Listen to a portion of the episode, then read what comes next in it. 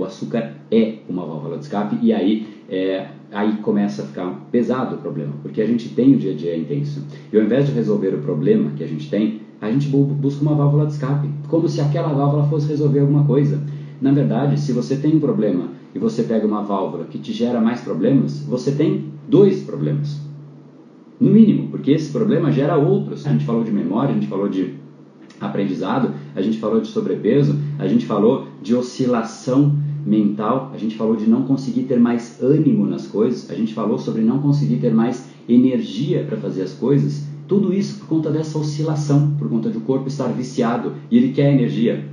Sim, seu corpo quer energia. Aonde ele quer buscar? No açúcar. E se não tem, você fica meio que em estado de, de, de baixa energia, meio depressivo, meio, poxa, que, que dia ruim. Então, a gente fica precisando disso. Então, se você tem um problema na vida, tenta primeiro resolver ele, ao invés de criar outro. Porque quando você já tem um, é bastante, você vai por outro. E eu tenho certeza que você não tem só um. Você tem um monte de coisa acontecendo com você. Esse episódio é mais uma edição do Brain Power Drop, uma pequena cápsula de reflexão oferecida além dos episódios regulares. Para aprofundar no assunto de hoje, baixar gratuitamente o seu e-book Reprograme Seu Cérebro, entre em reprograme seu cérebro ponto com ponto b r barra e-book.